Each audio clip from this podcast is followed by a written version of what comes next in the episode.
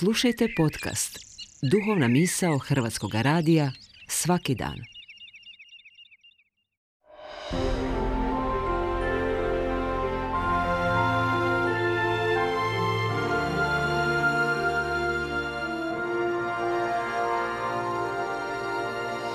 Duhovna misao. Urednica je Blaženka Jančić.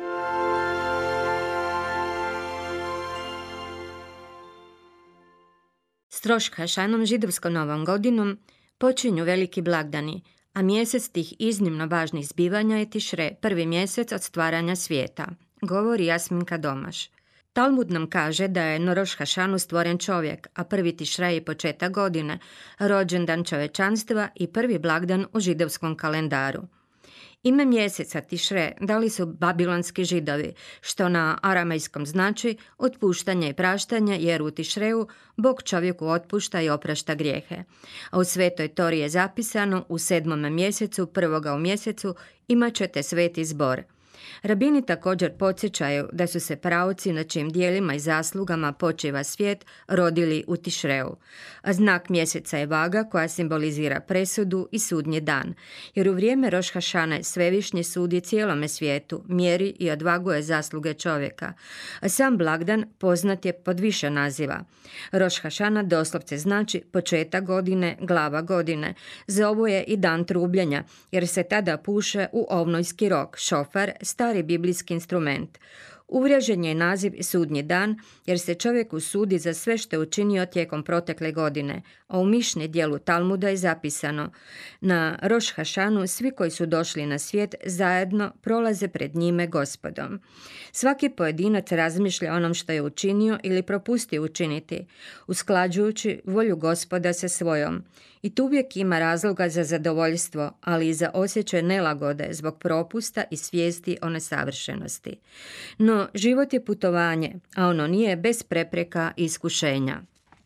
Adonaj će izreći presudu deset dana kasnije na blagdan Jom Kipur, kada će pravedni zatvoriti svoju knjigu i zapečatiti sudbinu svakog pojedinca, jer sva su mu dijela i misli čovjeka znane.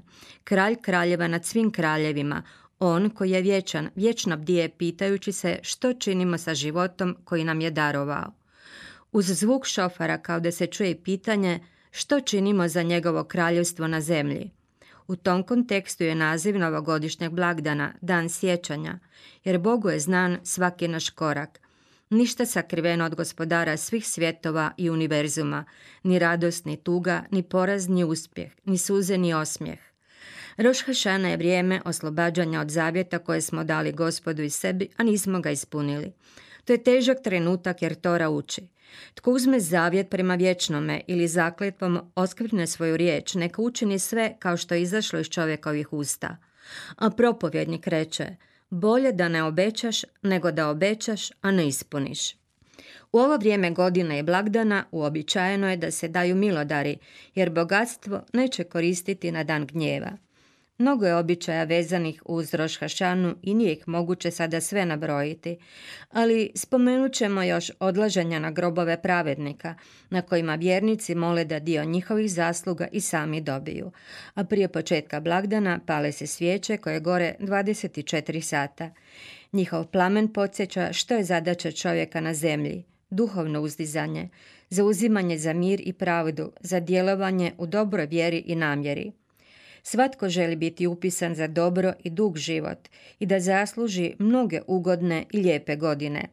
Tako i ove rošhašane, pred čovjekom se otvara nov put sa spoznajom, da se granice ne nadilaze bez odricanja, jer u njemu je dobivanje, a preko usana prelaze riječi molitve.